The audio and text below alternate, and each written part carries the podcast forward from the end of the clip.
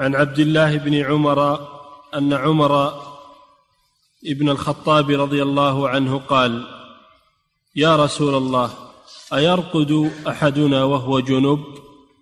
قال: نعم، إذا توضأ أحدكم فليرقد وهو جنب.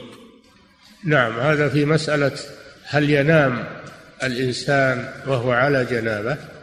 لا بأس بذلك، أن ينام وهو على جنابه، لأن النبي صلى الله عليه وسلم كان ينام أحيانا من غير أن يمس ماء، فدل على جواز النوم والإنسان على جنابه، ولكن يتوضأ ليخفف ليخفف الحدث، يتوضأ قبل النوم، هذا أفضل وأحسن ليخفف عنه الحدث ثم ينام. فهذا من من آداب النوم أن ينام الإنسان على وضوء، لا سيما إذا كان جنبا، فإنه يتوضأ من أجل أن يخفف عنه الحدث.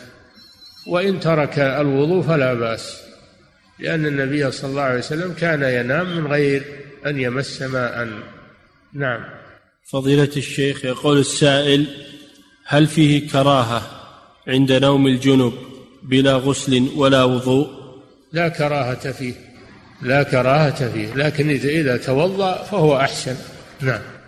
فضيلة الشيخ، يقول السائل: هل الحائض تقاس على الجنب بحيث إذا أرادت النوم تتوضأ؟ لا، لأن الحيض دائم، ما هو مثل الجنابة، الجنابة وقتها قصير وبإمكان الإنسان يزيلها، بخلاف الحيض فهو ما يزول إلا عند انقطاعه ويطول وقته. نعم. ولم يرد في الحائض أنه تتوضأ عند النوم، ما ورد هذا. نعم. انت تحسن الله. الله تعالى أعلم، وصلى الله.